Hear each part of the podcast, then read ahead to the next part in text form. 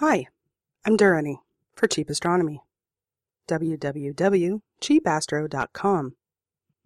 This is S I S S, Science on the I S S, and today's episode is Lasers.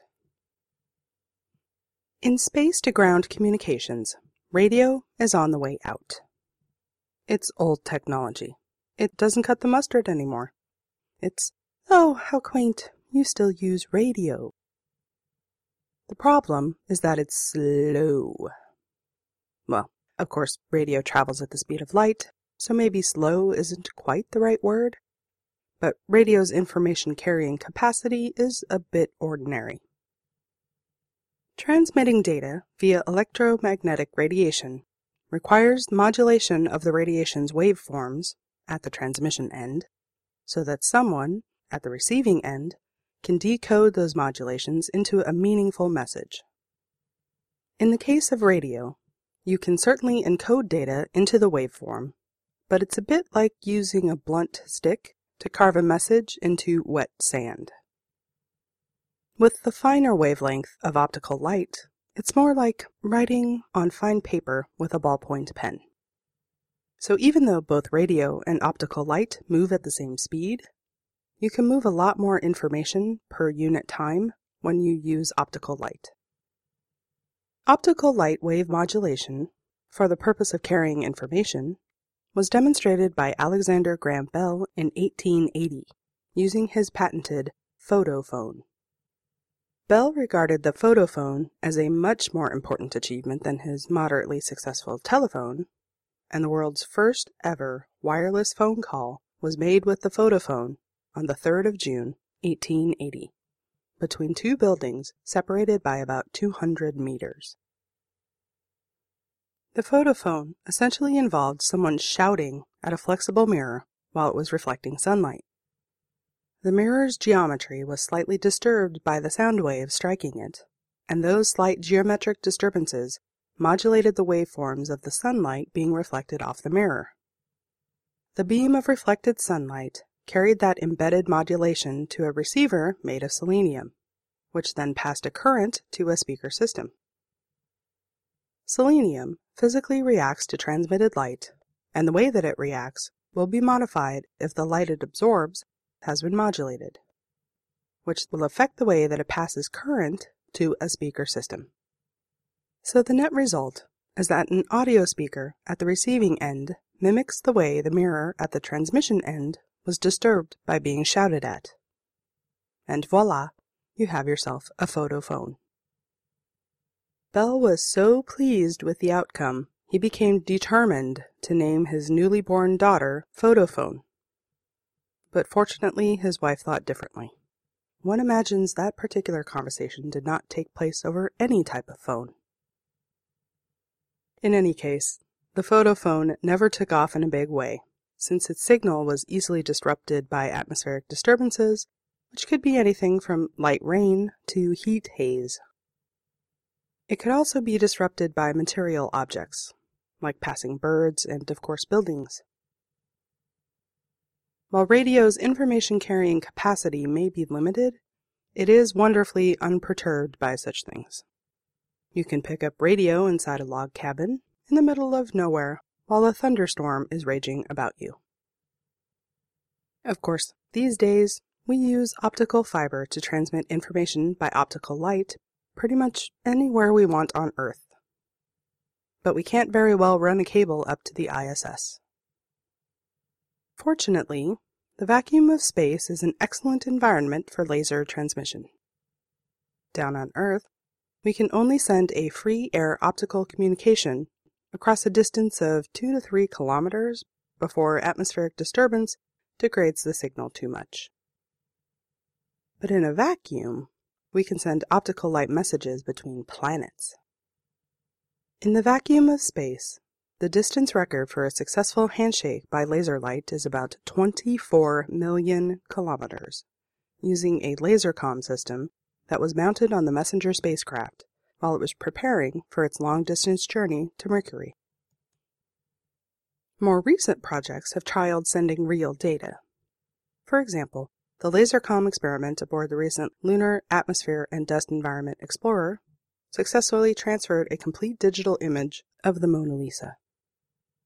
Even more recently, in twenty fourteen, the I S S has trialed OPALS, the optical payload for LaserCom science, a LaserCom system launched aboard a SpaceX resupply mission in April twenty fourteen, and then installed on the outside of the I S S. In June twenty fourteen, it successfully downloaded a twenty megabyte video file entitled "Hello World" to the ground in three point five seconds, something that would have taken about ten minutes via radio. Managing a LaserCom's connection from the I S S to the ground is complicated by the fact that the station is moving at nearly eight kilometers a second relative to the ground. To maintain a link, the laser emitter had to swivel to stay locked on its ground target, and even then, its ground target was only in line of sight for a minute or two. Now, this might start you thinking, how the heck the I S S manages to stay in radio contact with the ground at all, when a space-to-ground connection site is only in line of sight for a minute or two. The I S S is linked by radio to the Tracking and Data Relay Satellites, or T D R S network, which is a fleet of around seven satellites sitting in geostationary orbit. The I S S can link to whatever T D R S unit happens to be in line of sight at any time, and that signal is then relayed around all the T D R Ss until it reaches the one above White Sands, New Mexico, which is linked to a server on the ground.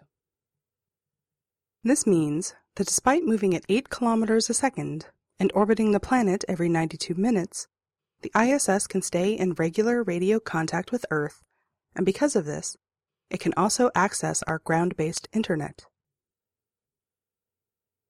They say the station's internet speed is nearly as good as your average household connection, except that it has all the usual latency issues associated with satellite-mediated internet.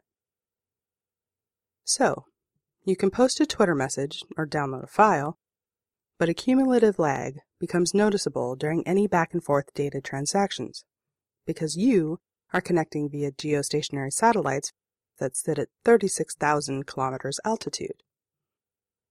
So, due to this latency problem, you can forget about online gaming.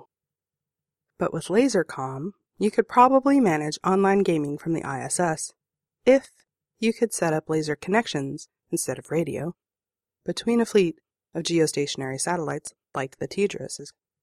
And, in fact, there is a plan for the next generation of T D R S to have both radio and laser relay capability.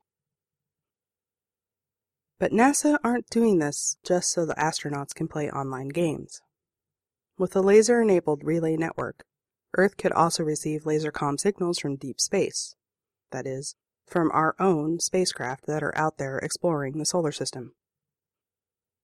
With radio, it can take about an hour to download a ten megabyte file from Mars, so we have to be very conservative about how much data we collect and how much we send back. LaserCom will increase data transfer speed, and hence daily data transfer volumes from space, by at least ten times and as much as one hundred times under the right conditions. That means we get a lot more science data from Mars once we start sending hardware with LaserCom capabilities. Indeed, that would be more efficient in all sorts of ways, since a laser transmitter is smaller, lighter, and needs less power than a radio transmitter does. Now that the I S S has successfully trialed OPALS, the next big step will be the L C R D, the Laser Communications Relay Demonstration, which is planned for launch in twenty seventeen. This will be a laser relay-enabled Earth-orbiting satellite. But laser-enabled relay satellites face an extra problem that doesn't affect the current radio-enabled T D R S units. Unlike radio, laser light can't penetrate clouds, so a global network of laser-enabled geostationary satellites will need to have multiple connections with the ground, so that there's always at least one satellite with clear weather below to make the space-to-ground link.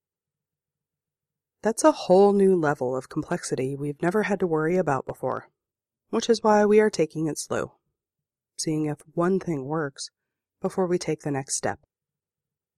Anyhow, the I S S OPALS trial was a success, so we are now taking a next cautious step with the L C R D laser-enabled geostationary satellite. If it all works, the astronauts might then be able to indulge in a little online gaming. After all, even they sometimes need a break from doing all that science on the I S S. Thanks for listening. This has been Durrani on behalf of Cheap Astronomy. w w w dot cheap astro dot com. Cheap Astronomy offers an educational website where there's frickin' laser beams with no sharks attached. No sharks, no profit, just good science. Bye!